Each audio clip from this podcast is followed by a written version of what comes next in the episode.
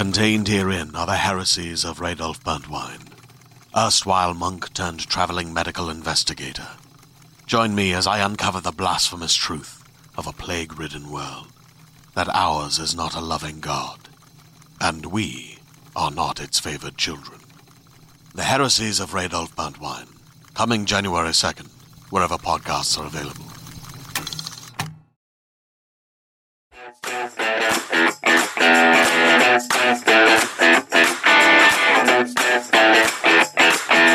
You're listening to season five of Mother May I Sleep With podcast. I'm your host, Molly McAleer.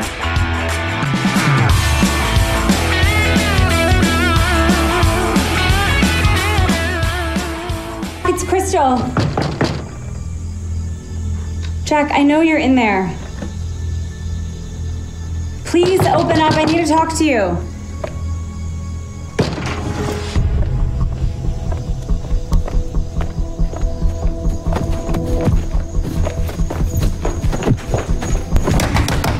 Please open this door. I need to talk to you. It's really important. Please. Jack, I need to talk to you, please. Go home, Crystal! No, I'm not gonna just go home. Jack, you can't ignore me. Please, after everything we've been through, you can just open the door and have a conversation with me. Get off my property! Please, listen to me. Look, I'm in a dark place right now. My my boyfriend was killed a couple days ago. Please. What? Please. He was killed in a motorcycle accident. Please just let me in.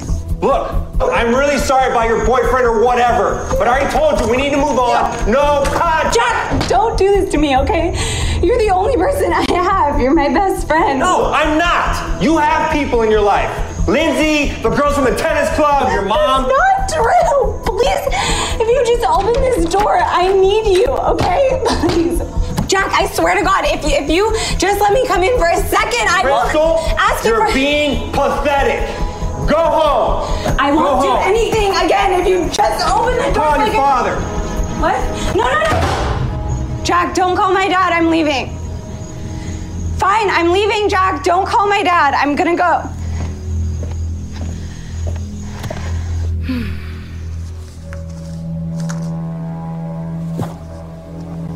Please stop calling.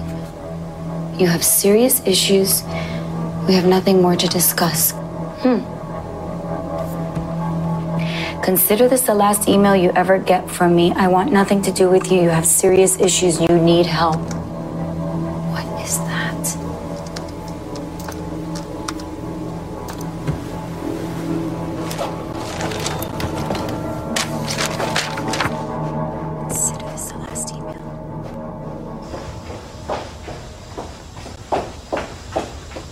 Okay. So mom is real slow on the tack. Yeah, she really is. She, mom's really slow on the upswing. I mean, she has a thriving business. Okay, I'll give her that. And she has She a does. beautiful Chevy. This is assistance work for her. Like she's really like learning what her assistants go through on the day to day, which is like printing out emails, reading them, reading between the lines. I mean, for a woman who sells real estate, which is such a manipulation based industry, it's wild that she's like, what does that mean? Like, don't ever contact me again. Yeah, you this- need mental health. This whole scene was hilarious because the sister and the mom don't know anything. She's like, "What do you think this means? What do you think it means? Um, get out of here. Never talk to me again." And then what does this mean? It says, "Please stop calling." What does that mean? She's like, "It sounds like what people say when they're pissed." I'm like, "Yeah, So wait. do." What do you think about Jack though? Like in the keeping her locked out of the house, sort of like, um, like clearly drawing a boundary. Like the whole darkness of her knocking on this window and being like shut in and out by blinds. It was so um, dramatic. Yeah, I don't like- know who this Jack person is, but he's extremely good at playing a douchebag because when he's in his regular scenes, where, not this one where he's yelling, he's just like has dumb douche face, you know? It's like kind of Yeah, just dumb douche the- face. I don't know what else to say. the And then this part- scene, they're like, be mad. And he's like, get out, Crystal! Leave Yeah. Crystal! Like he has like one level of yell, you know, that he sticks with. She's like, my boyfriend died. He's like, why? Like, he's like so ab- abrasive, and it's like, dog, like at least like be like, oh wait, what? Like, you know, you don't have to get all caught up into it, but there's another way to ask. So as Crystal's leaving Jack's place, um, great outfit by the way. I love these like mustard pants and this purple top. She loves purple. Um, she sees his koi pond and she leans over it. And you think she's like maybe like doing a mulan like my reflection moment. But no she fucking leans over into it and grabs a koi fish she fucking snaps its neck or some shit and she throws it on the ground and then she reaches back in for another koi fish so who knows how many she got to But, what's so funny is I don't think koi have necks. Like it's funny because that is what she did, but I don't think that's how you kill a fish. No, like literally just the first part of it would have been enough. But she's like, oh, twisty, twisty. Like, I have to fucking make it worse for you. Like, wow. You know, I mean, every second they're in oxygen. It's like, it's like being held underwater, dog. Like, that fucking sucks. How you're going to kill a bunch of fish like that?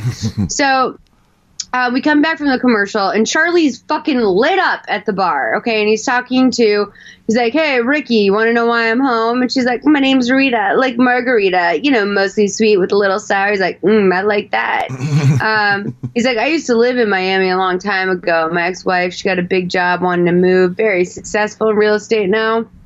And they cheers to her success. And he's like, Then I moved back to Illinois. She stayed here uh, with the kid. And she goes, Oh, you got a kid? Boy or girl? Boy. We had a boy.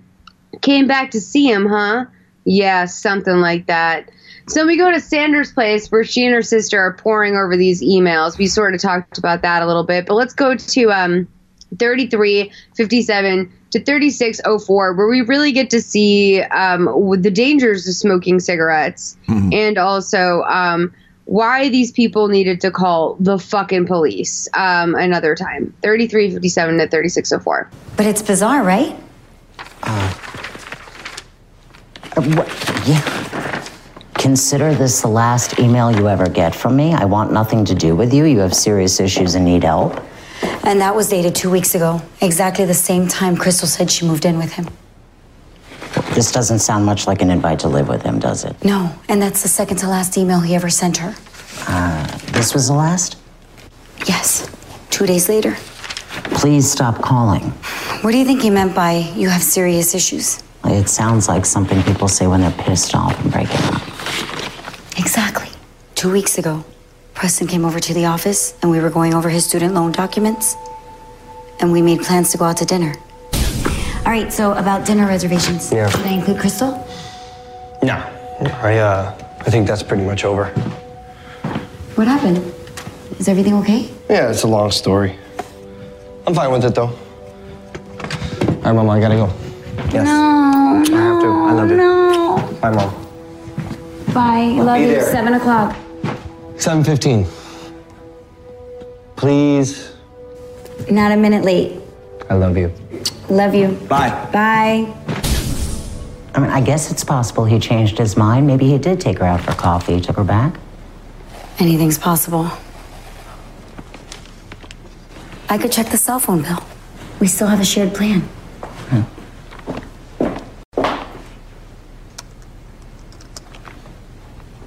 One. She made one call the day he died, and it would have been after the accident. Text messages? Nothing.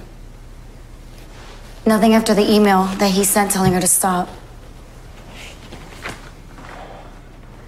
I have two questions right now. Yeah, why did he break up with her? And did they really get back together?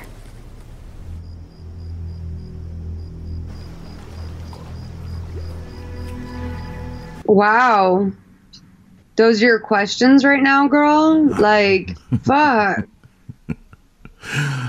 I mean, oh. This is sad because it's like, first of all, just call the fucking police. Like, it's so. I know that that's like such a dumb thing to say during movies because, like, if they just called the police, it would all be over.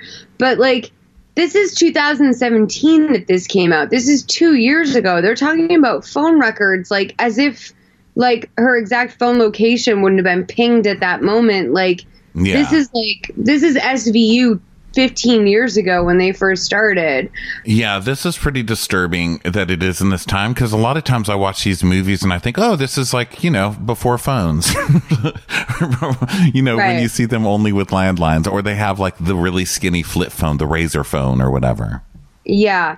No, it's not. It's all uh it's all from the whole same thing. And um I will say that the it's interesting like we're supposed to glean a lot from these flashbacks, right? With like the sun, But I don't get much except that like this is sort of a conversation that like I don't know, like why is she confused about this? Like he said he was she like everything that's written in the email is pretty straightforward. Yeah, Like, there's nothing cryptic help in there. yeah. yeah, this, they're acting like this is this like big code to crack, and it's like, dog, like if you wrote that in a please advise, I'd be able to solve this murder. Like, are you kidding me? This isn't So the Da we- Vinci Code, okay? It's an email from Preston, and it's in all caps, and it says, "Please leave me alone forever. Never fucking call me again, you crazy bitch." Okay? so Kayla's sitting outside at the pool by herself. I do love the idea of being like a really rich Miami girl who's just like bored and like stares at her own foot going back and forth in a pool.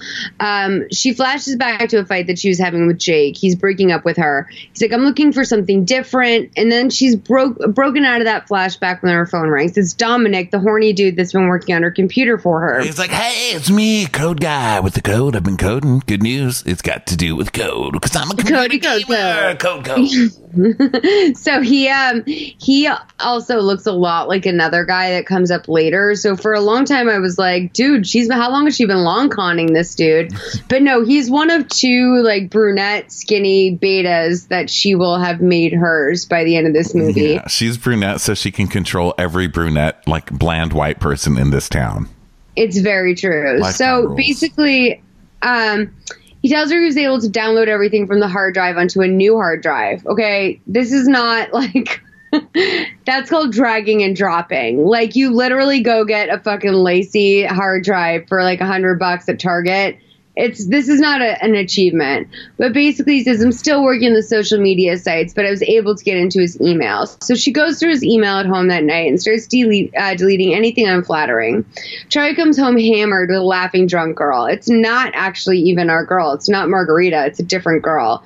And Sandra wakes up and is furious. And the quickness with which she is able to get up and put on like a beautiful, flattering silk robe to yell at her ex husband is unreal. Like, he was barely in the foyer by the time she was like, get out.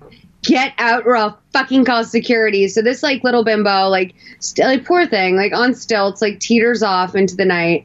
And like, what did she know? I mean, I guess I would say like I would ask a lot more questions, uh, especially like in a time in my life where I'd be like, oh yeah, we just met, like we hung out. Like even if I was gonna sleep with the dude, I'd be like, where are we going back? What's the deal with these people? Like, and okay, even in my drunkest, I'd be like, where am I going? Right? Yeah. But she goes back to his ex house. I'm not, by the way, not victim blaming, but I also don't call this girl. I don't think Margarita's a victim or Margarita too. So the other, like, they're fighting about this. Margarita like leaves. Then the two of them are fighting about this divorce. So Sandra and Charlie are like, "What's the deal with your sobriety? Um, I have to hit you with one more short clip. I'm sorry to keep doing this, to you guys, but this is like a good acting moment. Um, one of those things I was talking about at the beginning. 3738 to 3903. And this is like some good drunk acting. That you could bring some bar slut to where I live. You're so judgmental. Why do you have to be so I'm judgmental? judgmental because look at you. We haven't even buried our son, and you're out there trying to get laid. I'm not out there trying to get laid. I actually thought that you had changed, that maybe, just maybe, you had learned how to deal with pain without getting drunk. But obviously, I was wrong. Will you grieve your way, and I'll grieve mine? I lost a son. Damn. I lost my son too! He's my son! He lived here with me, not with you. For 10 years, you haven't even seen him. So if anybody lost someone, it's me. I lost my son. I should know better than to try to talk to you when you're like this. I forgot what it was like to live with a drunk. Yeah. And I'm not doing it again. Oh, yeah. I forgot what it was like to live with somebody as selfish and self centered as you. You gotta go. You're throwing me out? Mm-hmm. So sensitive and compassionate. I'm so glad to see that you've changed. Well, if that makes me sensitive and compassionate, then so be it. See you at the service. Try to come sober. Okay, you're.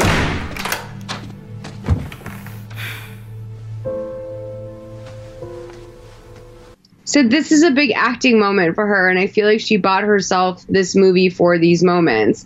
Like when he, first of all, when he, when she goes, "Oh, so you just come home drunk from the bar with some skank?" He goes, "Seems that way." and that, that was the line that made me clip this scene. Was when he goes, "Seems that way." Like just like fuck, like talk like have no respect for someone much. Like that is um like incredible. Yeah, he Can't really does. He doesn't have to reach too deep for the real. Some of the some of it, I wonder if it's improvised because he really does do a good alcoholic. He says that, and then when she's like, "How dare you bring that skank to where I live?" He's like, "Why are you so judgmental?" No, and when he said that, actually, that's where it started to make me worried. Where I was like, "Oh, he's like in like potential seizure drunk area," because he was so drunk. Like that, the actors like acting. I was like, his speech is parsed out in a way that like I don't know if this is drunk anymore or if like she is legally responsible for having turned him away at the door because this man is drunk like in this scene. He really does seem barely on the edge barely glued together. And it that also like it's like he went from being perfect drunk to like dude this is like this is like Jeff Conaway Yeah, this is like really, really bad. And actually, that's a really good way to put it. He is like that. And it's a different lifetime movie, too, because it's a yeah if and you're going to so do a movie where an ex is an alcoholic and that's kind of their storyline, that's one thing. But if you're going to do a movie about an ex that's like a raging, abusive, drunk alcoholic, that's kind of different. And it changes the plot of the story quite a bit. I literally wrote this in my notes right after this. I wrote, see, this would not have been in every movie. They didn't need to do all of this, but they did give them more complexity than usual.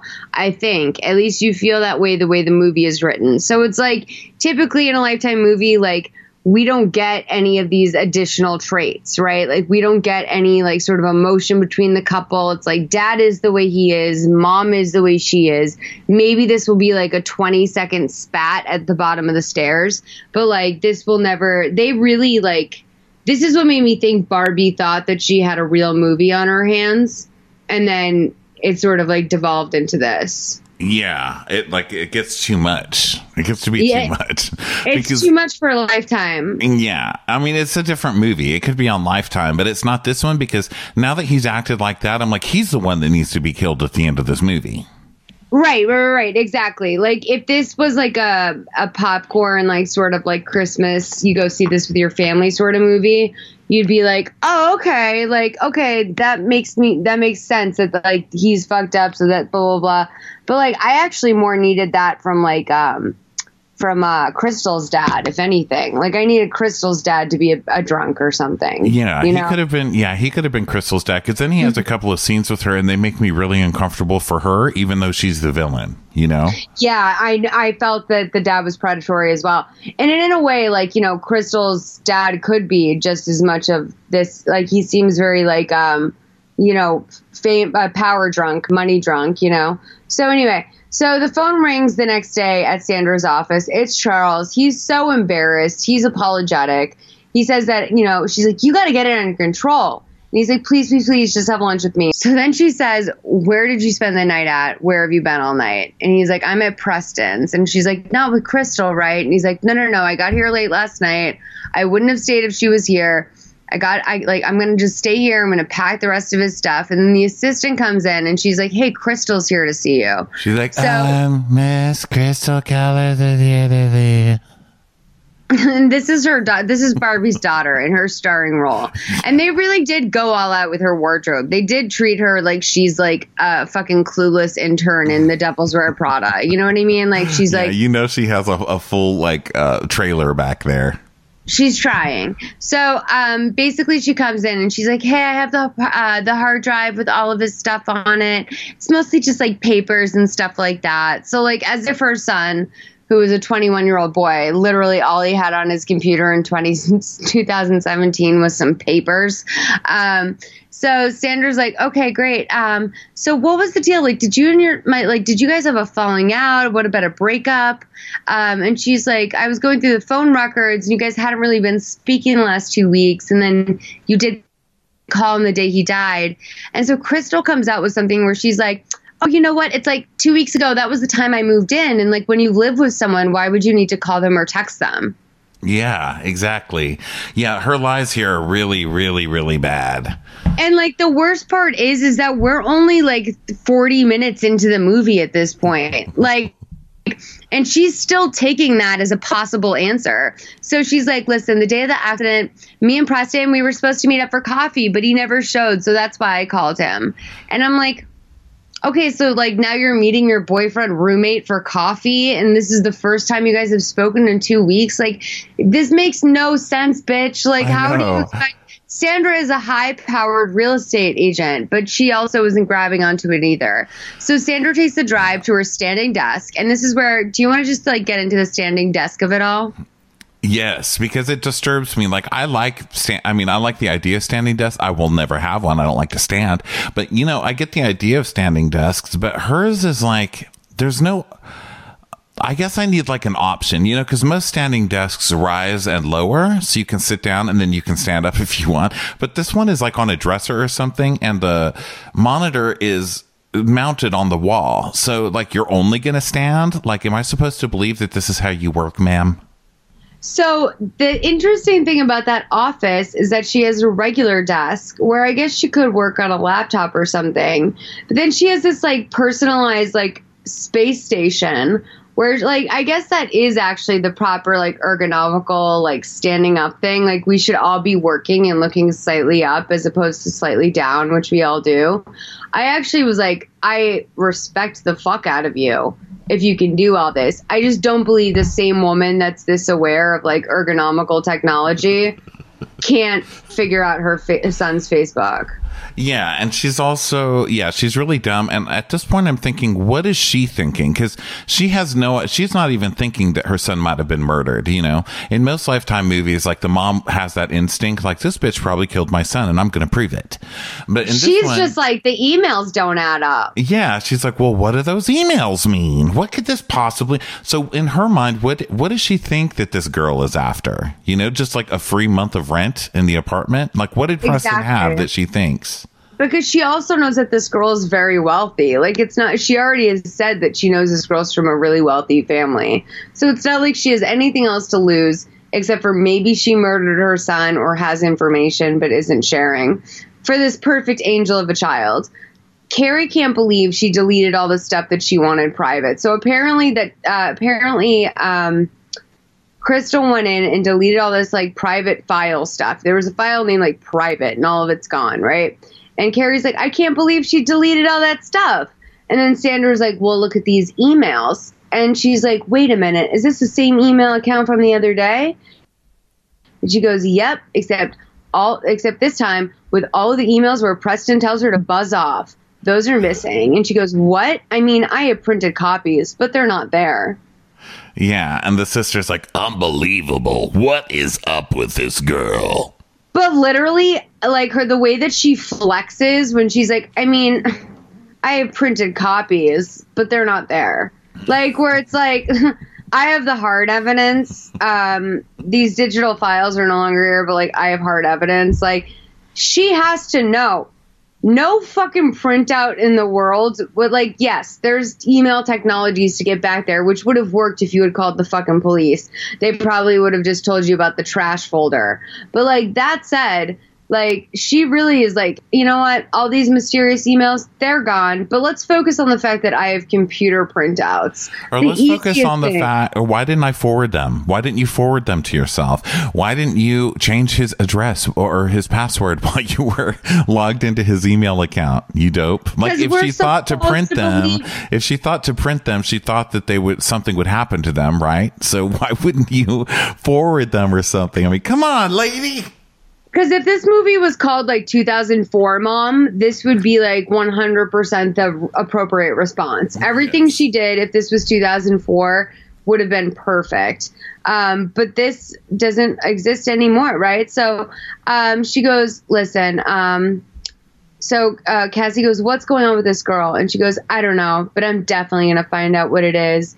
And then she takes a sip from like a little like white demitasse cup, like it's a little like espresso, sort of like uh, like hilariously tiny cup, and it's supposed to end like as if she's a badass, being like, "I don't know, but I'm gonna find out what it is." and then she takes out a sip out of a baby doll glass, and then it cuts to commercial. And I'm like, I don't think Barbie's in on the joke. Like, is she literally drinking out of a Barbie like cup? Like, is this like what? What is the joke I'm missing out on? Because this is not like a chic espresso cup. If they did that on um, if they did that on Law and Order SVU, stick them in a diner, have them holding some little cups, but they're holding it because they're like embarrassed to be holding such a tiny cup. She was so proud to hold up this little demitasse cup to her lips with a single shot of espresso in it. Like, who the fuck do you think you are, lady? I am lost on who Sandra is because I would think she's fully like a pumpkin spice grande latte in a in a cup. But maybe that's what she's doing. Maybe she's like, maybe she had a pumpkin spice latte earlier, but now she's like, I'm a badass and I'm having espresso now.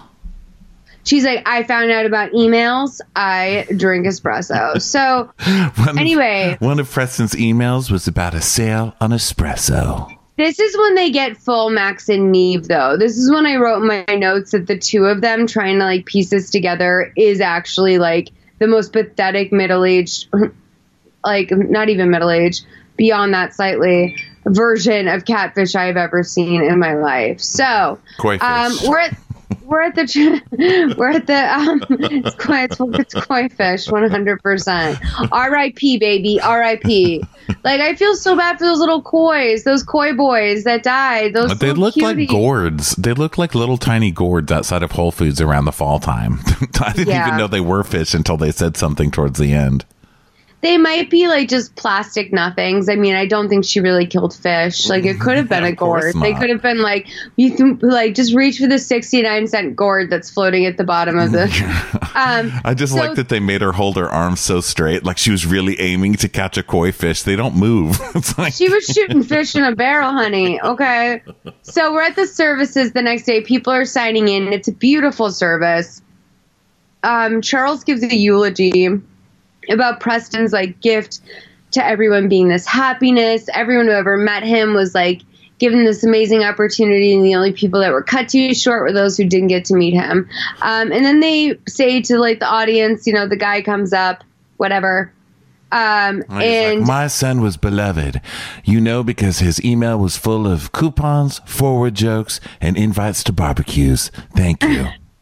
and no subjects. But so then the people in the crowd are allowed to step forward and say something. And I should say, no one at this funeral is dressed to my standards. There's a girl in a sun like a sunshine yellow cardigan in the second row, and there are shockingly few people for a local student from a wealthy family who is apparently like the best person, like the MVP of the town.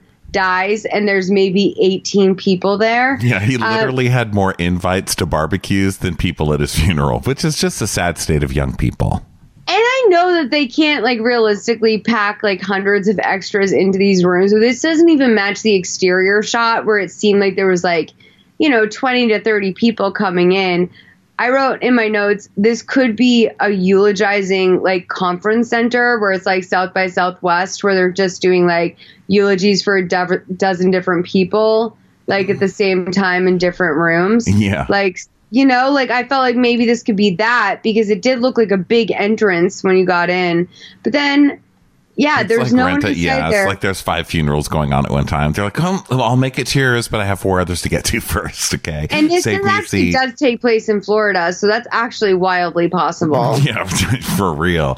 And so they have these people in there, and then they've got Crystal sitting in the back. But through the whole eulogy, she's just like pulling at her hair and chewing her gum and looking all bored. So she's wearing like a sexy little eggplant, silky fitted number, purple dress. Again, not at all. No, no one's dressed for a funeral here.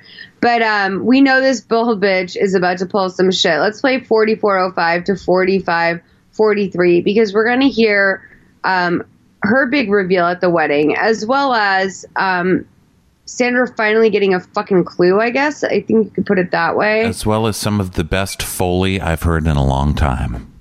what does that mean? the sound. Oh, oh, yeah, yeah, yeah.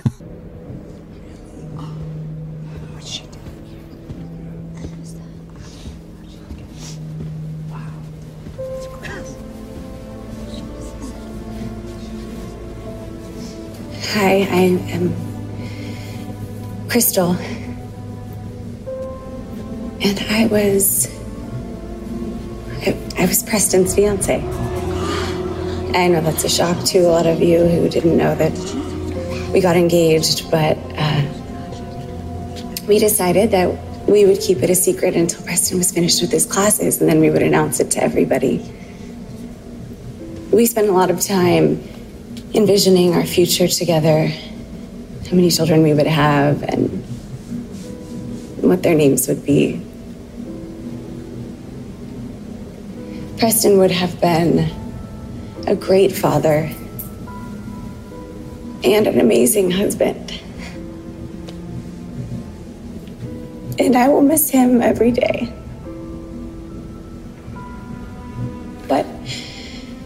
I know that if Preston were here,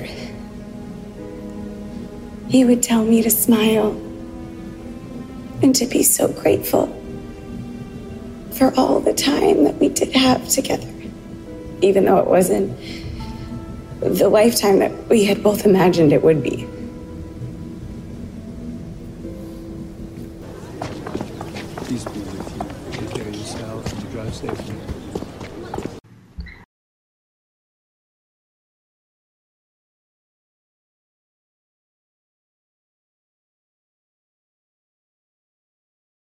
All right. Well, um, what do you think? Well, first, that funeral Foley killed me. I loved when she walks up and people are like, What is she doing here? Whoa, this is crazy. like everyone knew her and to be afraid of her, like at that, like that was the wildest thing. And it's like, well, yo, if y'all are like so appalled by this woman, stop her now. Like, stop her at the service from going on about this engagement. Yeah, Um, why isn't anybody saying anything? I mean, what the hell? It's so weird. And then she just walks up there and tells us, okay, here's my question. What is her motive in all of this? Right. She's not getting anything. It, they never really make it clear. I get that she didn't like to be broken up with and so that was supposed she just went crazy and killed him. But if She that's the case yeah She then why is she still doing this? And why is she like w- upping it now with this like getting engaged I- thing? Well, I think like basically like that is her a, a cover for her for like the other stuff that she has a brewing, perhaps? Like because we know that she has like a thing towards her ex boyfriend Jake, where she wants to keep the two of them like aligned or whatever, right? I don't know. Is that am I wrong to think that like maybe No, I guess that she's thinking that she's she'll have an alibi, like she was in love with this other person, so she couldn't possibly be so in love with Jack that she'd. Jack, yeah, like that she'd be so in love with him that she would do that. Or, I mean, honestly, like there's just something off about this girl that we never really get to the bottom of, and it is it is quite sad because like I think she's incredibly mentally ill. Like we're supposed to take any of this at face value. This girl is incredibly mentally ill and was wronged by a lot of people in her life. I mean, at the very Uh, least, she's going to have some jaw problems with this gum. I mean, it's just too much. it's too much, honey. Um, but she is brazen, and like I loved the way that she said. Well, first of all, I love that the mom flexed about the printouts at the funeral, where she's like, "That's right. Have you ever heard of them? Printouts." Yeah, you don't just get them at Staples for five cents a piece anymore, honey. Okay. she really was like, I've got printouts. So then, And then I like um, that she has the apartment manager on speed dial, and they pick up right when she calls. She's it like, was so "Ah, fun. She's like, "Yeah, I'll pay for it." It's like, I'll well, wait, were they it." Were they asking about the logistics of the bill in that moment? Like you're saying you have an emergency, like you know. So this is the other thing too, is that she's this like real estate queen of Florida, right? And like I feel like if just being involved in real estate, like you would have a, a son that's very well versed on not just letting people move in and out. And we're gonna find out that like not only was like um Crystal a roommate that she didn't know about allegedly, but like she meets another person that's winds up being a huge help to her later on. There was another roommate she never knew about, and it's kind of like, yo, like you're the like that's the real estate lady's son. He's got to know about like if he's not telling you this, you have bigger questions. Yeah, because then like, there's seems like- another. yeah, then there's another underlying thing here that Preston just never talked to his mom or told her anything, and then it's like, well, you know, we saw her lose it a couple of times with the husband, which you know she had a reason to, but I was like, is she crazy too? Like, what are all the what are all the stories here, and why did Preston hate his mother?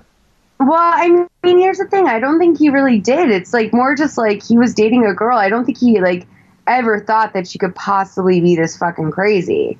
Like, if he really, you know, like there's things that like Well, when you're Most- writing emails like that, like in all caps, like you have to leave me alone now. This is getting crazy. You know. you would tell your mom that you would I be like, mean- "Mom, I'm uh, mom. I'm actively writing emails to someone telling them that they need psychological help." Like, well, I don't. I probably wouldn't, but they seem they try and make it like they had that kind of relationship. But I don't Yeah, know. That's I don't know. I'm nitpicking, really. about- that's what's unfair about Lifetime is they try and do that to you, where they'll be like, you know, like how every mother tells his son that he fucked a crazy, like you know, like no, you don't tell your mom you fucked a crazy girl. Like you just are like, yeah, that that didn't work out between us, Yeah. um, and that's normal. Um, and I feel it's weird that she needs to be like more in his like penis than that. You know, like leave your son's penis alone. He's dead. Um, okay. So we've all said that. So or when she's like, um, "What about my things?" and she goes, "Oh, don't make me laugh." but it's also like um if she was like a real G, I really do think she has some real G qualities to her. If Sandra was a real G, she would have been like, Your shit, if you need to get your shit, it'll be at the fucking Goodwill, bitch. Like, Yeah. she doesn't owe her anything. Like, she's like, Don't make me laugh. Like, I'll leave it politely outside of the apartment for you. It'll be in a box. Like, don't worry about it. I'll put it in a trash bag in case it rains. Like, she kind of undoes all of her, like, gangster shit the second that. Yeah. She's You like, know? "It will be packed very nicely and My waiting with the sis- yeah. exactly, because I Yeah, was my- raised correctly, unlike you. I have but like put cookies in there for you, ma'am. that's the other thing that should have all fucking given everyone pause is that like, first of all, this girl is so rich that she can steal a diamond ring off of her mother's bedside table. Which, by the way, for everyone at home that couldn't see, that was also the bedside table that she stole the ring off of that she's wearing. It was also stacked with pills. So this mom is like, granted, she's like all the way like lit the fuck up, but like that was one of many diamond rings for her. She didn't even realize it was missing. Um, I think that it said a lot about Crystal that she's so delusional about like the size of that ring and like what could have been realistically bought for her that she went for that. Like she didn't even think like maybe at some point I should say this is cubic zirconia or like something to like because like it's true. Like they're all right. Like no one's even saying something. They're acting like they have the smoking gun which is that this 21 year old college student is kind of like living hand to mouth. They're like well guess what he was broke. And it's like yeah we know. We saw where he lives. Like we know. He has an adam levine pillow. Um so did you like what were the odds of that by the way that we would just happen to be watching a movie for this that would have one of those adam levine pillows? That's why I think that this was just shot in her house. I agree. So, um, okay, okay, okay, okay. So later at the bereavement party, Sandra's walking around. She's holding Oh a glass of red wine. She switched to red for the bereavement. There's just like deli trays like out on that. They look like really nice. Like granted, And this is this is yeah, it looked really nice, like nicely prepared nice nice subway trays. But this killed me because it did my favorite lifetime thing, which is just announce every little thing that's happening as it as it happens, you know, like narrate it. She's like, Thank you so much for coming, my beautiful niece. right. Thank you so much for coming, neighbors from next door. well. I miss my son were Preston, who died in a motorcycle accident as well. Yes. we were all so close. Um, but yeah, so then all of a sudden this like guy comes in who seems like a plant from the very beginning, but he's not, which is the saddest part. Um, he comes in and he's like, "Hey, uh, Hey, um, my name's Troy. I knew Preston from volleyball. Um, That's where he was wrote- going that day. so this is the guy that looks exactly also like the guy that that saved uh, Crystal Yes. with the, with the computer situation. So let's play Troy.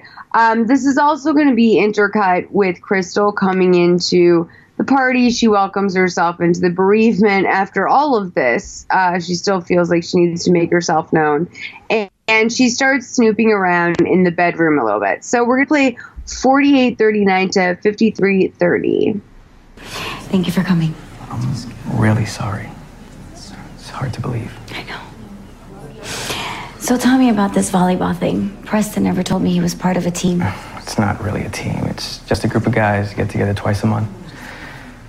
Preston was one of our better players. Never missed a game. Thank you. I'm sorry. I don't know if he told you or not, but I actually I stayed with him for a couple of months. So you know Crystal? His girlfriend, or I guess it's his fiance or whatever. But yeah, yeah, I know her. Do you mind stepping away with me for a minute?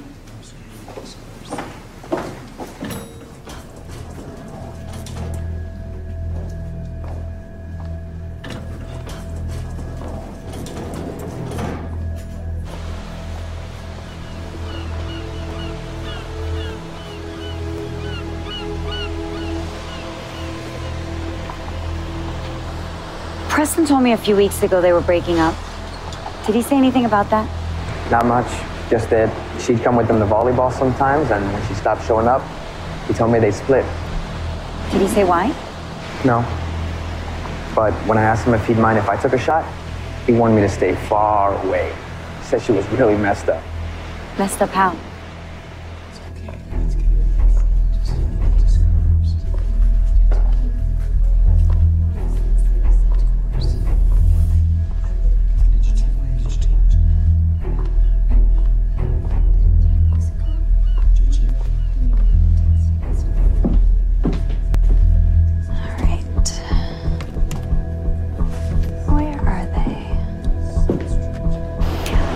Access to Preston's social media accounts, and I'm having trouble getting it from the administrators.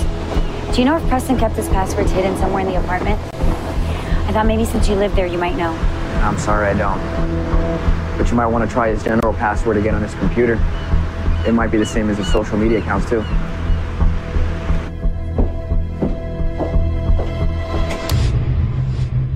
What were you doing in there?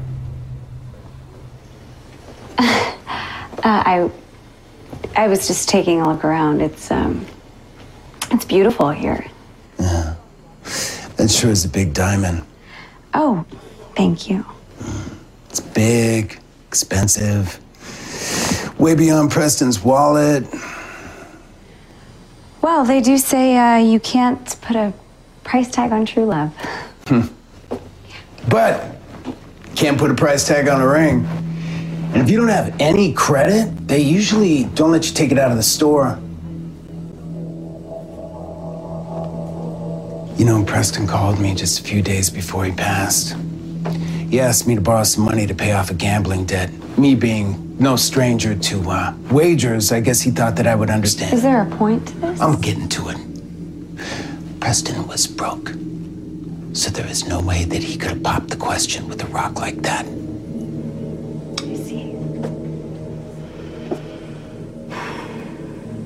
If you and your ex-wife don't want to believe that Preston and I were engaged, that's fine. I really don't care what you think about me.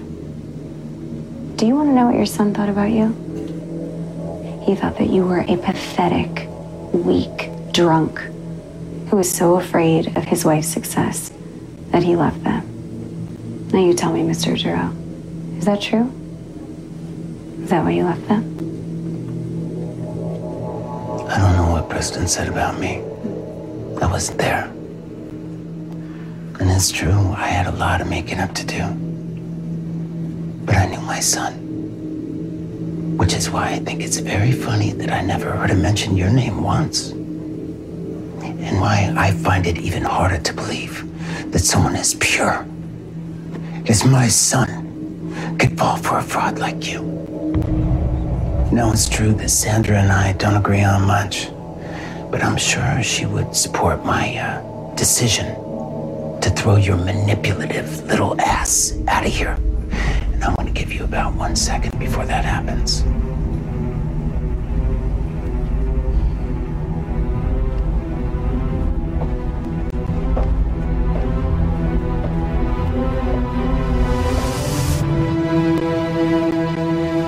So basically, like where we end up is like the dad has like cornered her in the middle of this whole thing. And I will say, first of all, I'm not entirely sure to this day if Troy was because he becomes so digmatized by her later. I'm not entirely sure that Troy wasn't like the computer guy earlier and he was sent in to pretend he was on the volleyball team. Oh, really?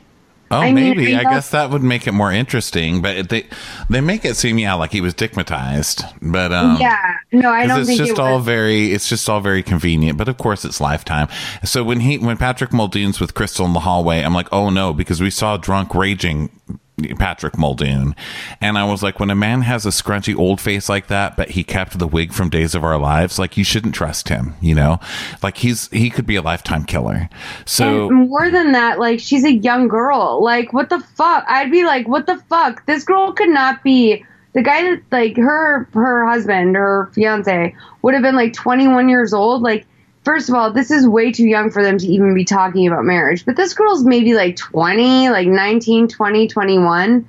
Like what the f- I'd be fucking terrified if a 50 year old man was confronting me. A drunk 55 year old man was confronting me. Yeah, I don't think. Yeah, I've, I would have like grabbed her, taken her. Well, not grabbed her, but marched her out to that living room and showed the mom. Like he didn't even tell the mom that she was there. I mean, what the whole? So she's like, um, he's like, you know, I if you, you can't get a ring like that if you don't get credit because uh, I got a store a call from a a debtor. And me being no stranger to wagers, I was like, what is this cowboy town now? Like, now, like, this is was Preston some too. secret gambler now? Like, what the hell is going on in That's this the other thing is so I'm like so now we're learning that Preston had like a secret gambling addiction that his dad was enabling and it made me really like think of Jax like being like my dad would call me every year on my birthday. We would take shots together. And I'm just like that's like your fucking memory of your dad. It's like you guys would take shots over the phone together on your birthday. Like this is like oh like oh you guys got back in touch after your 21st birthday and you guys have been talking about gambling ever since. Oh, like Yeah. jesus fucking christ. Like you know i'm not like here to vilify these people. Whatever. They're not real. Or people that do that in real life. But like at the same time like dog like can you relax on the 22 year old girl because like after this when they go to the next thing basically like we go do a whole thing where Troy teaches Sandra how to get into social media. We'll speed this up because Ronnie has to do Bachelor. I have to like live my life. We all have to move on with our lives. this movie is really good though. I do recommend it as a watch. But basically, Troy teaches Sandra how to break into um, Facebook by using like different variations of a password. It's something that I actually was kind of like, why are you doing that? Like, do you understand how many moms are going to get their Facebooks broken into now? So, um, anyway, she thinks this is all really clever. She has a, like, she feels like she has a shot at righting all these wrongs. So Charles, Carrie, and Sandra are going through the emails in the living room later, and she reads an exchange between them. She's like, I just wonder what this means. And um, it's what's this kid's name? Uh, Troy? Patrick Por- Porter Patrick Heidman. The, with the, name? the, the one that's Preston. the son? Yeah, Yeah. Preston. Yeah. So she's um, Sandra's reading the emails and she's like, I don't know what this means. We go to a flashback and it's Preston with an Adam Levine um, pillow next to him on a couch, and he goes, "I'm just tired of hearing about him. It's like you're obsessed." And we flash back to where she's texting and she says, "I'm not obsessed. I'm just trying to get over all the horrible things he put me through." Um, so we, yeah. So then they continue on, and he goes, This was "I a know." mini twist because now we find out that she wasn't obsessed with Preston at all. She was still obsessing over Jack and just talking to Preston about it. And he was just sick of hearing about it. Preston's basically like she we this is where we find out he was a middleman. Like it could have been any nice guy that was willing to like fuck up her ex-boyfriend. This was the goal was to meet a guy that was going to fuck up her ex-boyfriend. Right. So He goes, I know it was bad. And she goes, I, he did things I never even told you about. And he goes, You need to move on. And she says, I hate the idea that he's going to do this to some other girl. And he says, Aren't you happy enough with the past, uh, with me to let the past go? And she says, Not, uh, uh, not while he's alive. I don't think I can be happy. So they flash back to the living room, and none of them can take a stab at what this could possibly mean. They're like, Maybe it's her dad. Do you think she's upset about her dad? And then he's like, Well, it sounds like an ex boyfriend. And Carrie's like, Well, it almost makes me feel bad for her. And he's like, Don't feel bad for her. She's a manipulative little bitch. I caught her going through Sandra's bedroom earlier. And then Sandra's like, What? And he goes, It's not even worth getting into. Are you kidding? it's Uh, not worth getting into. like, you didn't think to mention that this girl was snooping through my bedroom at the after party for the funeral? And Sandra agrees. It's not worth getting into. She goes, Let's address these other messages. And to which I say, Sandra, what the fuck? Like, I'm totally revoking. You are so not getting your Carmen Sandiego card. This is terrible. So she goes, um, next thing she goes, Okay, basically, Crystal has been sending information about where someone was going to be. She doesn't know who this person is, but Crystal had been sending her son pictures of where someone was going to be, pictures of that person's house, their tee times, their schedules, etc. She never mentions the name though. So then we see Crystal playing at a ball um, with a ball at home. Um, then she uh, picks up the phone. She calls the guy. It's Troy. She's like, "Are you willing to meet me?" So Troy, the guy from the funeral, is now going to meet her. Um, and now we already also know that he wants to take a swing at her, as he told uh, his mom, uh, as he told um, what's his face's mom, Porter. Come on, what's this guy's name? Preston. Preston. That's like, oh god, so terrible. Sorry. Um, there's also like these people don't seem like they would have a kid named Preston. Am I wrong? Maybe like printer. Like, just think of printer because she likes printers. So, per Preston. Thank you. Printers. Okay, thank you, thank you. so the next day, Sandra's trying to figure out what the pictures of Crystal, like what they could possibly be. So um, this is her assistant's big scene. I love this scene with her assistant. He's wearing a fedora, a vest, and a matching bow tie. And shorts. So let's play. Um, it's just a minute long or less than a minute. It's fifty six forty to fifty seven fifteen. This is uh him getting his big assignment. Find out who owns it and where it's located. Oh, okay, cool. I can play detective. Uh, why do you want to know? A potential client gave me the photo. If I could locate the house, I might be able to sell him a similar floor plan in the same neighborhood. Mm, okay, I'm on it. I have all the faith in the world. Rightly so. Sorry.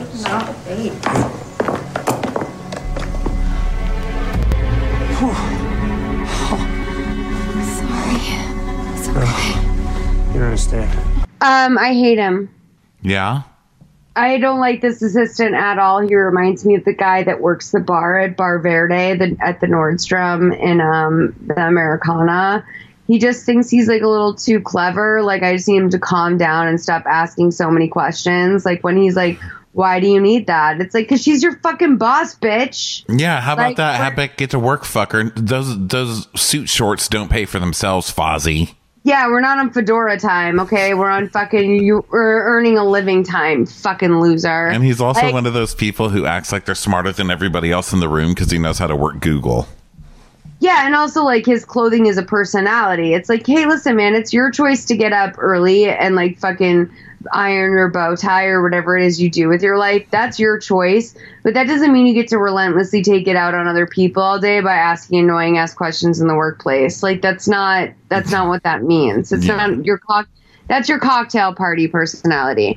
So we cut to Jack coming out of his house with a cheap looking blonde to discover that his car has been completely scratched up beyond all belief. Um, he goes, she's like, "Oh no, honey, it's okay." And he goes, "You don't even understand." and I, part of me is like, does she not understand about the paint job or like about the stalker girlfriend? Because I think probably both. So Yeah, she then we looks. see She Troy- looks like uh, yeah, she looks like she's kind of just like some random uh, hoe.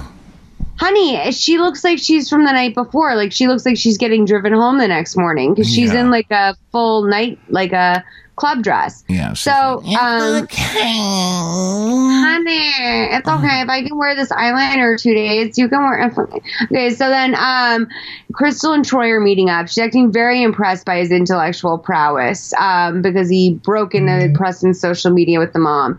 And he's like, Yeah, most social media is like really intense with privacy, so it's hard when people die. She's like, Tell me about it. I've been trying to get stuff off his computer too, but I totally, I got denied. And then she like leans in and starts to spin this web about how she has all these dirty ass pictures on the computer. And he's going to like her the family's going to find out about it and she would really love to prevent that especially like considering the fact that they hate her. So he's like okay because like you can tell by this actor's face man. Like even just the real ass actor in real life was so excited about the idea of possibly seeing naked photos of this girl. Um, he would throw his whole life away. So um, basically sandra wraps up with her client and then her number two assistant the girl her daughter with the poppy vibes comes in These She's all- flowers came for you. She's holding the flowers. Uh, it's 5837 to 10421. Yeah, that girl is like a dryer sheet. You were right about it being on a golf course. Piedmont Hills, 717 North Buttercup Drive, owned by a Jack Davis. Bought the place three years ago. Jack Davis. Hmm. Want me to see if there are similar floor plans in that street? Yes, but first, find out everything you can about Jack Davis. Yes, ma'am.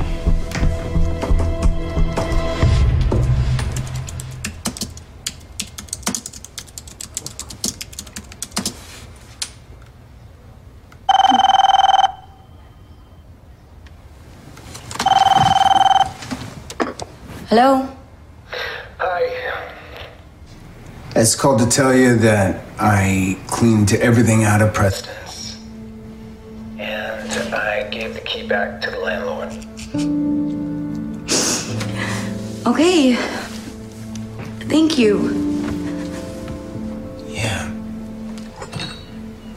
And that's it. Um, I guess what I'll do is I'll just get on the phone with the airlines and, uh, you know, see if I can get a flight out this afternoon. I was thinking that maybe you can stay till tomorrow. And uh, maybe we can go out to dinner tonight. I think Preston would have liked that. If we end on a positive note.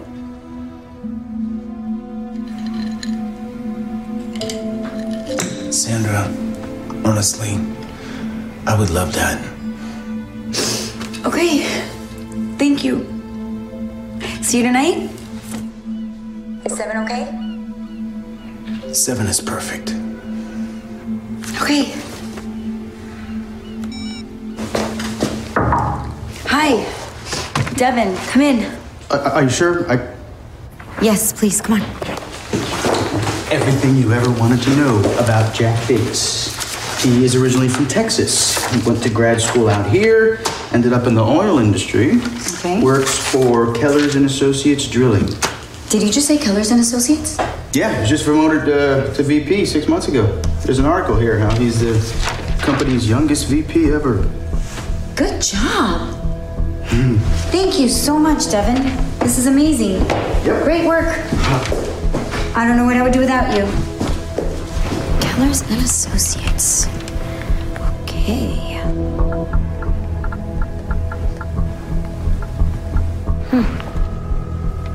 Keller's Drilling. How may I direct your call? Jack Davis's office, please.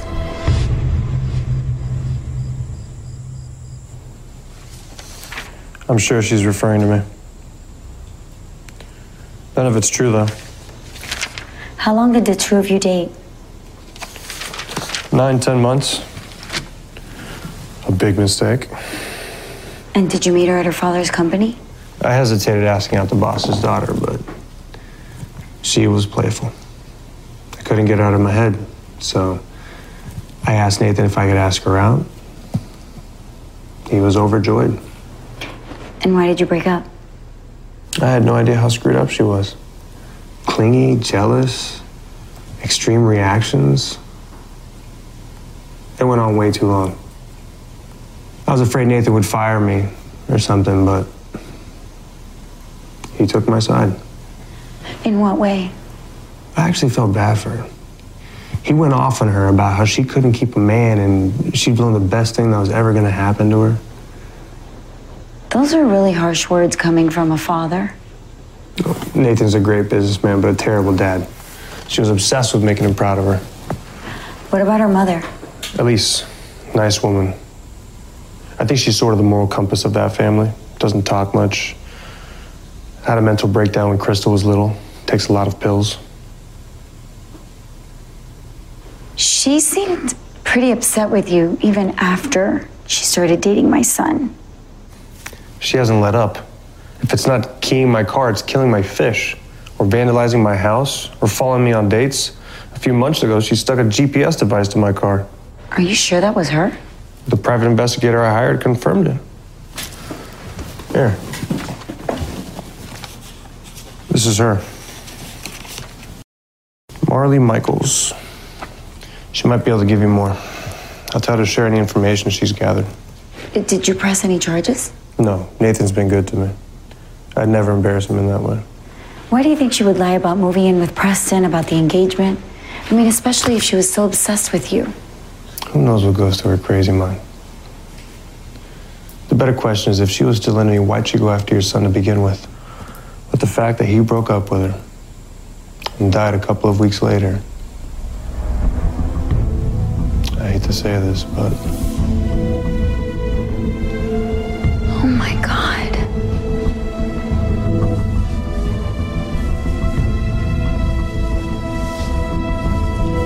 So Crystal's now fucking Preston's friend. Um, she's just laying there, completely having flashbacks to her dad yelling at her for fucking things up with Jack because of her erratic behavior. Um, he scolds her, saying that she needs to learn how to be with someone worth being with, be someone worth being with. So he's like, "Does that make sense to your little brain?" So I can't tell if like I'm supposed to feel like she's like this because of her dad. Or if like her dad is like that because of who she is, or if it's just like a vicious cycle. But like, yeah, they're both terrible. and I think her dad's like, Were you eating bread again? That's why you're acting crazy.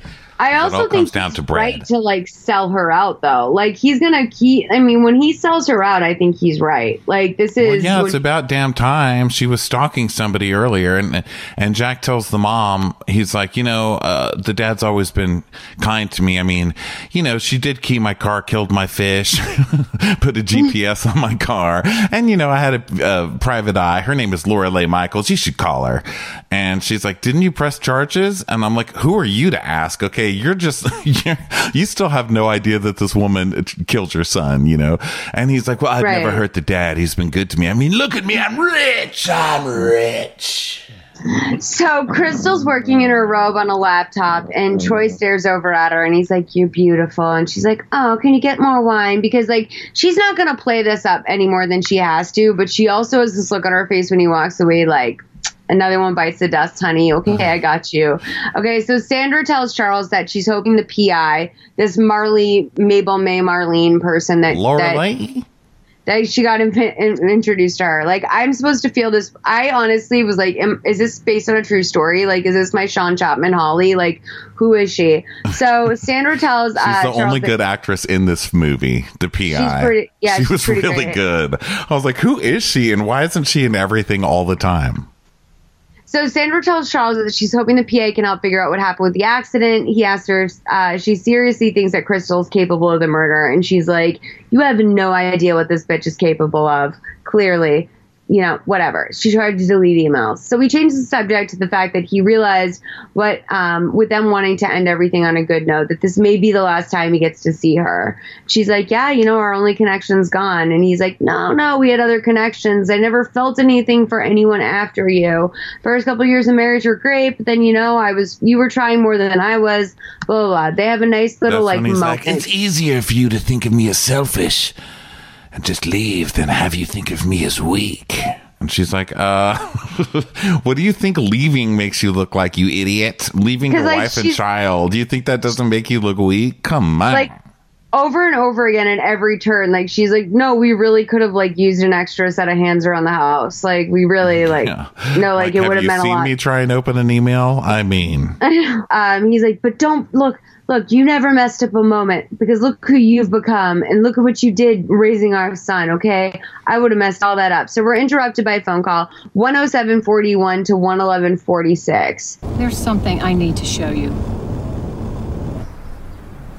This one's nice. She scratched Don't Forget Me into the side of his jacuzzi. You gotta be kidding me. Here's the one I wanted you to see, though. Who's that? Ron Finster. Pretty long rap sheet of low level felonies, probably guilty of a lot more than that. SUVs registered to his 83 year old grandmother. That's a nice car for an old lady. So is he laundering money? The day I took that photo, Crystal handed him an envelope. I'm guessing filled with cash. What was she buying? I wasn't sure until Jack told me about your son. And I found out that he died on this stretch of road. Yes, that's correct. Where was he going when the accident happened? To a volleyball meetup? Which he did regularly, right? Twice a month, Troy said. Why?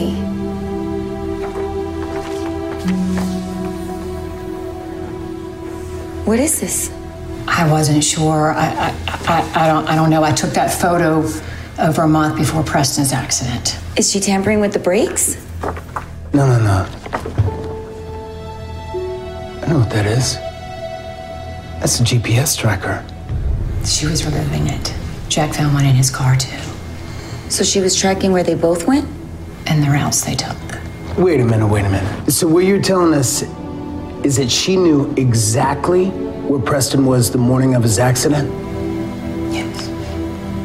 Sandra, Troy Krieger is on line two for you. I'll take that. That's Preston's friend. Hi, Troy. Hi, I'm sorry to bother you at work. I know you're busy. I just I didn't have another number. No, it's okay. What's up? I just want to let you know that Preston's fiance Crystal called me last night. What did she want? She just wanted to know what I was talking to you about after Preston's funeral. What did you tell her? Just that I helped you look at his social media pages. That was it. Listen to me, Troy. Do not talk to her. She is bad news. She may know more about Preston's accident than anyone thought. Like uh, she was involved or responsible? I don't know yet, but I spoke to a private investigator that her ex boyfriend, the one she was dating before Preston hired, and she believes that Crystal was tracking Preston's route to and from the volleyball games. She had done the same thing to her ex, so we have reason to believe that maybe Crystal caused Preston's accident. Are you serious? Yes, so please stay away from her. Uh, thanks. I will. Bye, Troy. Oh my god, that little. I can't believe that. I had a private investigator following me. Is that right though? Did you follow Preston to our games? No, of, course not. Of course that's not true. No. My, my ex had it out for me ever since I dumped him. He was was trying to turn Preston against me. And he, he's obviously trying to do the same thing to Sandra. I believe you, okay? And don't worry about the private investigator. You haven't done anything wrong, so she's not gonna find anything. Yeah, right. Right. Thanks. Well, call me crazy, but isn't it about time somebody goes to the cops? Now, I'll handle that, and I'll see what else they know about Ron Finster. In the meantime, you stay in touch with Troy. Hopefully, he can help us connect the dots. I'll be right back. It might take a second.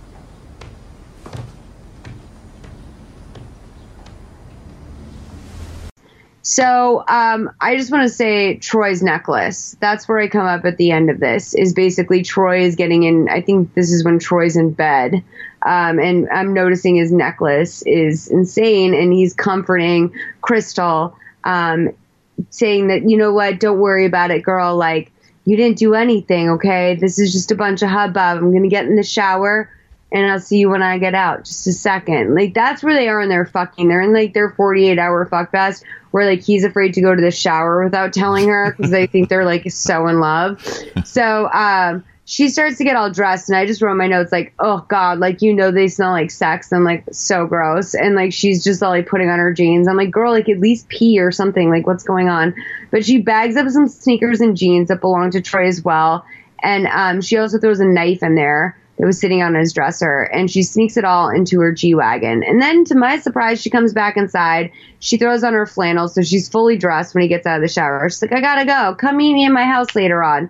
She gives him an address, 717 North Buttercup Drive.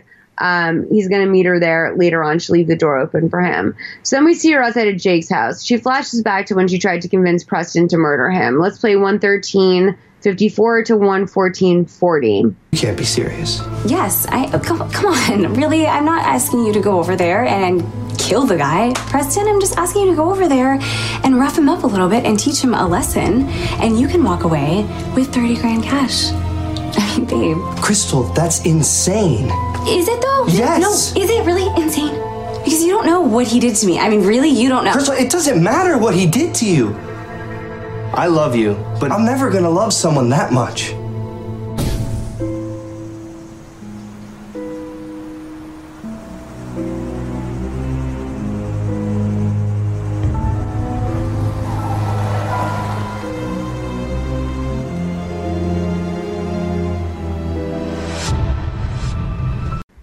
So then we come back up from the commercial. We see that she did not convince Preston, but no, that's not going to stop her. So we come, uh, we see Jake is getting back home. I don't know how he misses her massive silver G Wagon outside of his house, but he does. he walks through his house in a huge, like, his house is gorgeous. It's palatial. It's a huge, huge, huge house.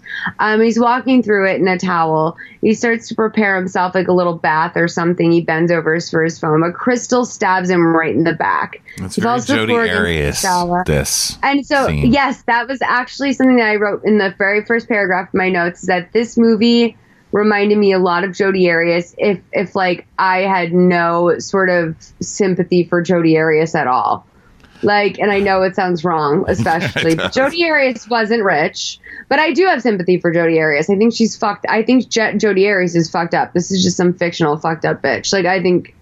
I've seen enough evidence that I don't think Jodi Arias should be running free in the streets. I don't think she should be running free in them streets at all. But um, Well, I don't have sympathy for her, but I definitely rooted her on more for killing a self help person. I mean, Yeah. I'm like, why kill Jack? He just does a good job for your dad, you know? I mean, if you're going to murder someone, murder someone who rips people off in self help conferences, okay? I think I would say I have empathy for her.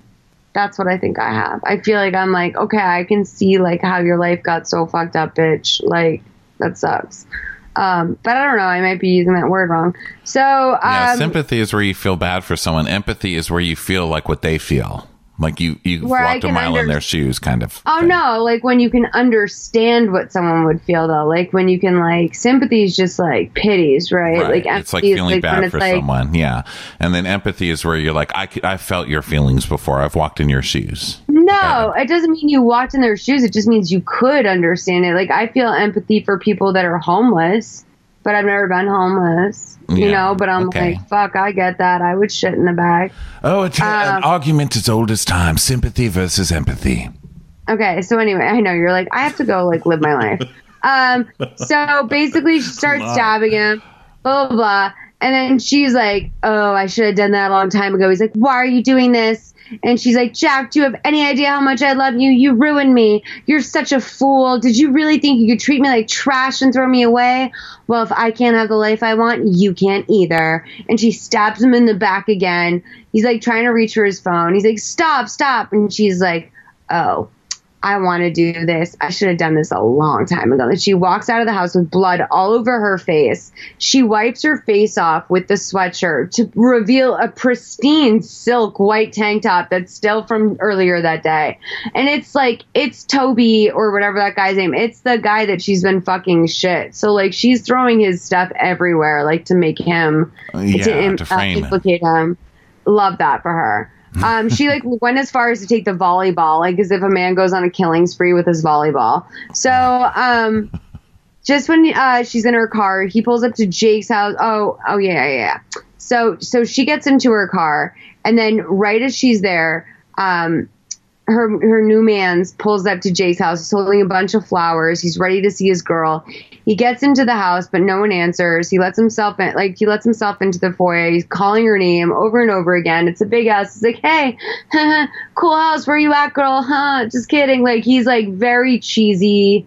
He like he seems like Justin Timberlake, honestly, in this scene where he's like, "Just kidding, girl, huh? But where are you at?" Like, anyway, so he calls for nine thousand times, and finally he spots Jake's body like naked on the floor of the bathroom. He calls nine one one. He's like, "I just walked into my girlfriend's place, and there's a guy dead on the floor. He doesn't know him. I don't know him." So basically, like she had told him, "Yeah, you're going to my parents' house," but in reality, she sent him here to find the body, and she had planted all this evidence all over the place, including his knife.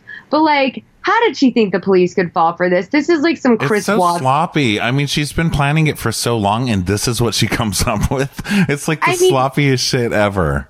I don't know that she's been planning it for so long as much as she got overconfident and felt like she had em- enough distractions that she could Well, move she around. was it. trying to get Preston to do it. I don't mean she planned Yeah, it exactly this way. I just mean that she's had it going on in her mind for so long to get rid of this guy that she killed another guy because he wouldn't do it for her. And now she's, you know, it's like this has been, she's been working on this for so long and this is her cover up to throw a sweatshirt like- with blood. I mean, come on. Exactly. On your third kill, like you got to get it right. So, um, we go back to Sandra's office. She's ready to take off her realtor hat and put on her sex crimes detective hat for the night. And then we're gonna jump a lot from scene to scene, from character to character. But I think you guys are smart enough to keep up with what's going on. So let's play 118.10 to 121.07.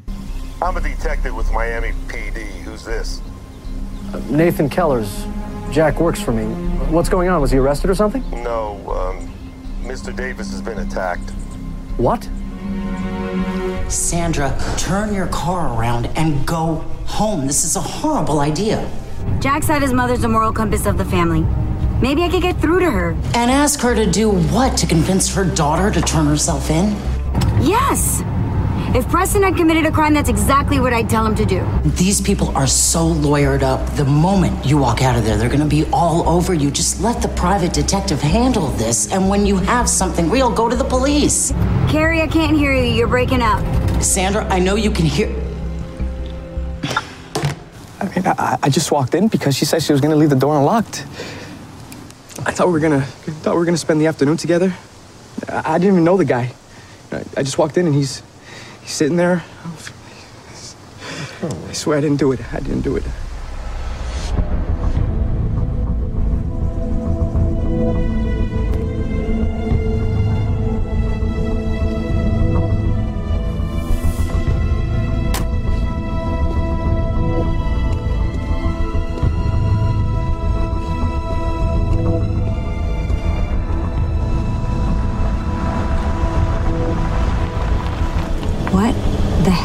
Hell is she doing here?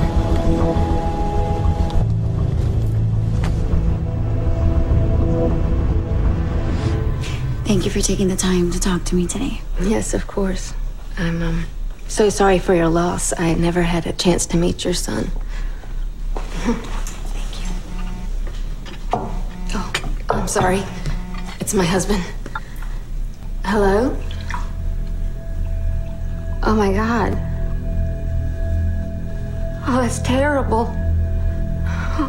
No, uh, no, no, Crystal's not here. I'll tell her as soon as I see her, though.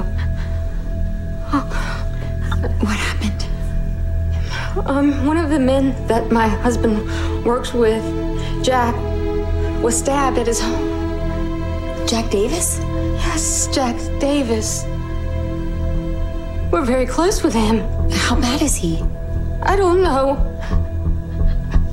I have to tell my daughter. You leave. I, I'm sorry, I can't talk to you right now. I've got, to find my daughter.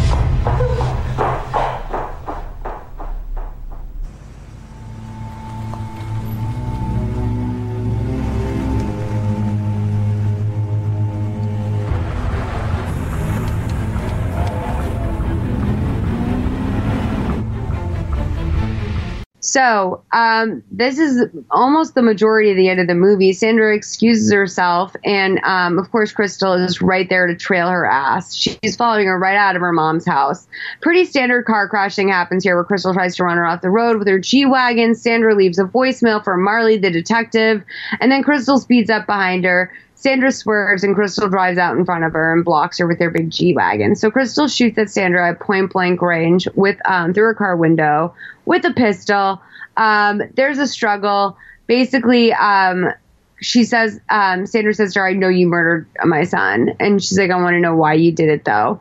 And she's like, listen, I miscalculated. I thought he loved me more than he did, and he didn't. And like, it was like, basically like basically him not killing the ex-boyfriend was the whole thing for her um, and i wish that she had been more blatant with her and been like he was a pawn he was nothing he was like nothing to me i wish that she had d- done more of that that would have been like great for the end of the movie Yeah, Um, there needed to be something because just her suddenly driving, you know, running her off the road and trying to murder her after she's just trying to frame somebody. I'm like, this girl hasn't gone crazy enough to just lose it like this. I need more planning from my murderesses, okay? This is just bad for- work. for Barbie, like it's like if I was her and I was making a movie, I would want like to be the mom that has the killer look at me in the face and be like, "I killed your son for no fucking reason. I did it just to further my agenda." Because then I'd be like, "Fuck yes, Barbie! Like get it, body, like it's it." So anyway, um, she's like, "Don't worry about it. I'm gonna get away with this too. No body, no crime." Um, so Sandra stops a car that's coming down the road, and she thinks she's gonna be great, but no, it's Troy. And for and for some reason, Troy is still into this, and he's trying to make it happen. Also, for some reason, the police have let Troy loose and are trying to make this happen. No, isn't So- it the dad? Oh no, it's Troy who tries to help catch her. Or maybe it's the computer guy, but they look the same. Same oh two yeah, I white guys. couldn't tell. I was like, why does she have someone chasing the mom down with her? Who is that?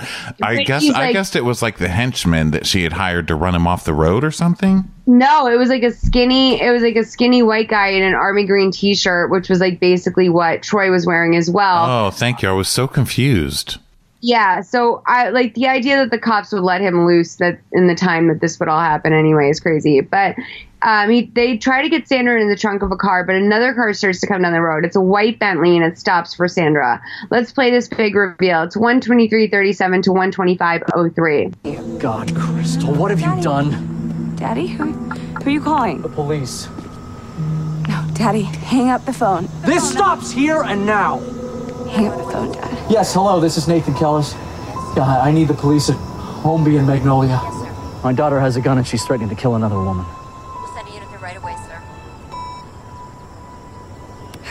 Do that? I'm your daughter. You're supposed to protect me. You're supposed to protect me. I tried so hard to make you love me. I tried so hard. You love Jack more than you love me. It's true. you did, Dad. You did. I don't get it. I mean, really, was it that hard to just love me? Was it? I hate you so much. Please, Crystal, don't do I hate you. I hate you. I hate you.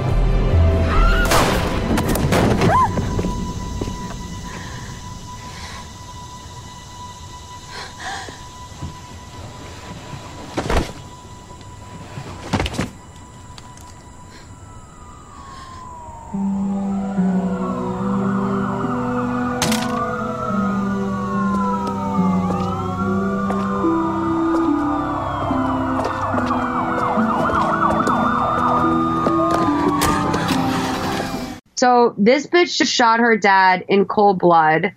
And I will say, I loved her dad's reaction to her. And then I felt his fear when, like, he called the police and she was like, You're supposed to stand up for me. Like, I felt that fear. Because that's oh like, yeah, she was not messing around at that point. She's like, oh No, shit, And, uh, like you're not even going to bail me out. What the hell's the point?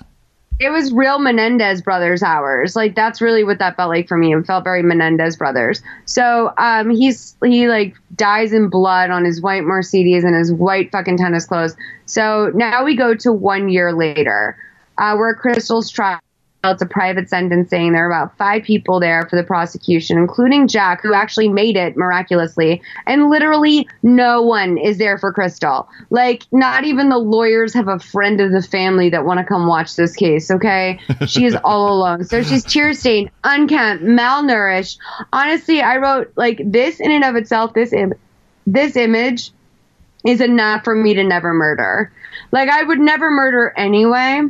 But then when you add in the fact that like no one fucking loves you, dog, like you are alone. Well, and also they just decided to make her totally Psychoville by the end. They're like, okay, now she's the girl from The Ring. You know, she had like crazy hair and she's just like kind of rocking back and forth and just looking fucking insane. I'm like, wait, was this an absolute psychopath or like what the hell's going on? I almost mean by the fact that like she was unkempt because one, like it meant that no one was there to be like, you need to look pretty for your trial. Two, also like I feel like maybe her whole life was about a fashion show and like looking good for stuff. And now that she's in prison for the rest of her life, like she looks like she literally has not brushed her hair in two years. Like she I, like it was such an interesting manifestation of like whatever was going on there for me.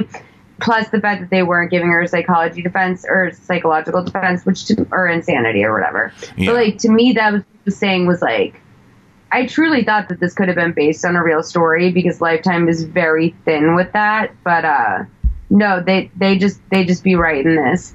And I will say that I'm glad this is one movie that I haven't seen in a while. That's a Lifetime original that doesn't involve a, woman just getting poisoned by her loved ones um, until she goes crazy because that has been coming up like way too much. Oh my god, I've read that book 90 times where the woman's like, "I'm in bed sick and I don't know why and I can't get better." And the husband is so loving, but then it turns out he's been poisoning her the entire time. we were talking about that at Damon's. Like everything is like a new like fit, and it's like Gone Girl adjacents are like Oh the biggest. God, they're like the girl on And the I did- train, the biggest book since Gone Girl. I'm like, oh geez, and then you know exactly what's going to happen in the book because you see, you we've already read, we read a lot of books like this, both of us. So, like, Gone Girl was especially good because there were a couple of little shocks in there for me at least, and I've read every book Oh, like yeah. that. But then, yeah, every single book now is like it's Gone Girl. And I'm like, and and I wish I could because I want to believe it all. I always want the magic again, you know. But uh, I- like, of course, now anyone who's like trained to read a story or understand a story is like, oh wait, I bet it's this. Like, it used to shock me that there were people that could like watch past the first 15 minutes of Murder She Wrote and not know who did it. yeah, yeah. Oh my god, I've seen every episode of my Mima's house. Yeah, like or like even Law and Order. Like if you don't know who did it in the first twenty minutes, that's on you, dog. Like Yeah. sorry you didn't fucking take the SATs, okay? Um so this is the the end of the trial, one twenty five thirty nine to one twenty seven forty three. and afraid he'd tell, she had him killed. Preston was a kind, loving young man who had his whole life ahead of him. He had integrity. And because of that, she knew he'd expose her. As you sentence Crystal, please keep in mind she didn't just take him from us, but from all of those who never met him. Thank you.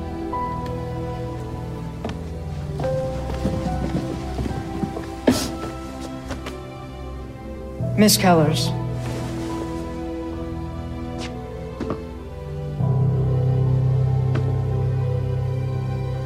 Miss Kellers.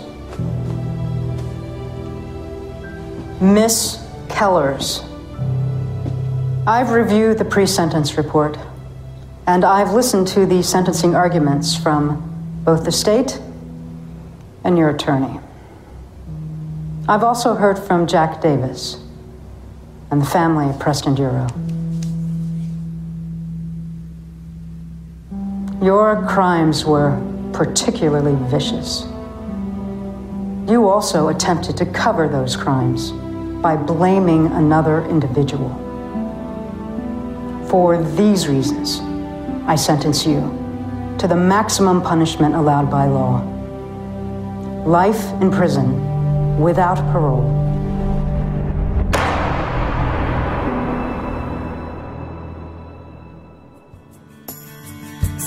Sometimes life can hit you. And then we come up finally. Uh, that was some deep, deep shit. Of course, you got life. Uh, we come up finally on a scene where Sandra and Charles are bringing a shit ton of purple flowers to Preston's grave. Are they calling him gay? I don't know. Uh, they also are carrying a But they're bringing, cross. yeah, they're bringing Crystal's favorite color. Yeah, that's true. They're bringing Crystal's favorite color, big purple flowers, as well as a Christian cross that Dad's carrying, which I assume means he's back on the wagon. Um, and they also are arriving to it like a couple, which is like obvious. Like when they were saying to me, like, or when they were saying to me, when they were saying to each other, like, "Oh, we're never going to see each other again." I'm like, "Dog, you know you're going to be at that funy. Like, you know you're going to be at that, like, you know, once a year, popping down flowers." You know he's gonna drive down for Father's Day. You guys are gonna get a grilled cheese at Friendly's. Like they were acting like they literally were never gonna see each other again. It's I just can't with the mom in this movie. I'm like, you, you fucking idiot. Okay. You had to be told in the last 10 minutes of the movie that this woman was crazy. Okay. Then you Okay. take back this guy. What in the world did Patrick Muldoon do to get taken back? Okay. I mean, yes, his body is still fine, but he's in that bad wig and he's a drunk and he even relapsed while he was. What are you talking about? Why in the, am I supposed to respect this woman? Get the, No, she. I mean, she's. I. I think I only respect her in the sense that she got her own movie made, and that's about it for me. Um. Okay. We should uh rank our thing, and then you've got to go do the batch podcast. Ronnie's on like hour twenty of podcasting today. I love so it. what's what's your favorite movie? You want to like say serial mom for this? Like, what's your like? What's one of your like kind of more campy murder movies, like a Scream or a something like that? One of my favorite movies. Um, let's see. For our scale, I mean, I liked a Fatal Attraction. I think that that was a pretty good one to put on this scale, right? Okay, perfect. So, on a scale of fatal attraction to like like Mother May I Sleep with Danger, would you say that this movie is closer to a one or a five? This is um, closer to a um, Tori Spelling movie. It wasn't this is as a good. this it is a like four. This is really bad. It's really bad. So is believability of the world and characters, which is our second one. I also think this is like completely unbelievable and very bad. yeah. I mean, I believed that there were a bunch of white bland people, which I think is what we were supposed to believe, but that's about it. Yeah, I'm gonna give it a. I'm gonna give it a four. I want to go full five, but I'm not going to. Creative use of words to avoid censorship. Um, I meaning like, did we feel uncomfortable that there weren't one. swears here? Not really. It's they a didn't one. have any of those. dialogue. Um, overall dialogue, a three. I would say a three because it wasn't cheesy enough to earn a five. But it wasn't good either. Yeah, I mean, don't make me laugh. Wardrobe is a two. Um, I think because it was pretty good. Yeah, the wardrobe was pretty decent. You could tell they dressed themselves. But hair and makeup is is a five. The makeup is Yeah. so bad. Yancey should So, sue so- them. So so so bad. For music, do you want to give it like a two? It's not. It's not really noticeable. I don't even know that there is music in this. Like, if I had to testify, I couldn't testify to that fact. That's good. That's good. Because then it's like, it means it's not like jarring. Crying. We got a few big crying scenes, notably the ones that, the one in the funeral parlor. Um, We got a lot of like- crying. It wasn't fun crying. I feel like she actually did did some kind of real crying, yeah. but it wasn't fun. I know that that's not the scale, but God, that's how I like my crying. I, you know, I want to put this movie just straight down the middle because I don't want it winning awards. I feel like it doesn't deserve it. Three. Yeah, let's give it a three. Victimization of the female character. I mean, this is like, uh, huge, this is like a nothing. Oh, you, I don't, who, what female character was victimized in this? Oh my God, it, the scene with the bread. I'm never gonna forget it. The scene where her dad Oh my victimized her god! with I'll bread. give it a two. I'll give it a two for the fucking bread. But this movie was about the poor boy that got murdered, and like this is about no woman suffered in this except for the mother who like literally just needed an intern. Like that would have. she had two assistants, yet no interns. Okay. Um, failure and or refusal to jump to logical conclusion.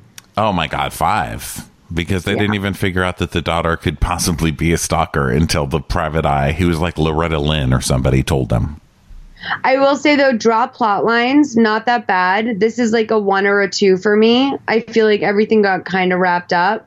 maybe a two because we need to know more about like what happened with dad and like the auxiliary characters. But for the most part, like there wasn't anything that I was like, wait a minute, what happened to the German Shepherd? Like Yeah. every, you know, like this kind of a two for me. yeah, that was a two. And then font, I thought they did a pretty good job. I thought it was close to a real movie font. I think that they threw a lot of money into the font the way that they do they that they did with the sets. The font was Um, pretty good, and you know that her son made the clip art for that knife in it. So I say good for him, you know. And we've really ragged on her children a lot in this. So I say you go, you take your, you take your good score, son. Okay, so let's give him a two because he did a really good job with his font. And I'm just gonna add this up really fucking quickly. And now the president of the Academy of Lifetime Picture Achievement Awards and No, like this is literally like uh of the state the State of the Union address. Okay, thirty five. We're um we're good on this. Uh, Ronnie, I love you. You go re- record your thing. Thank you so much for having me. I sure love you, girl. I love you, and this was such a good movie, and everyone in in this nation loves you. Love you guys. Love you. Love y'all. Talk to you next Bye, week. everyone. Thank you, Sammy, for editing this. All right, bye.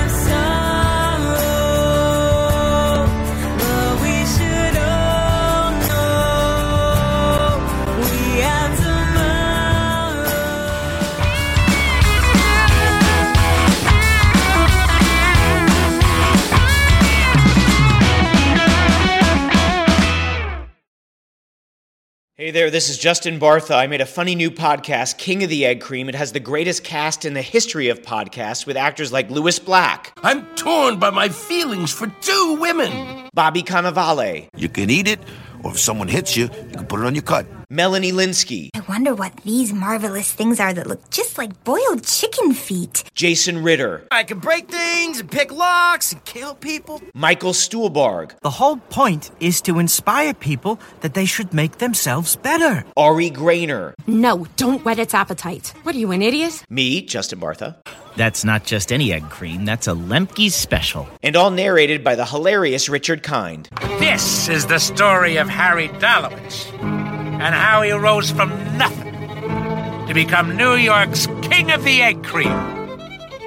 So if you like funny true stories, come listen to King of the Egg Cream, available wherever you get your podcasts.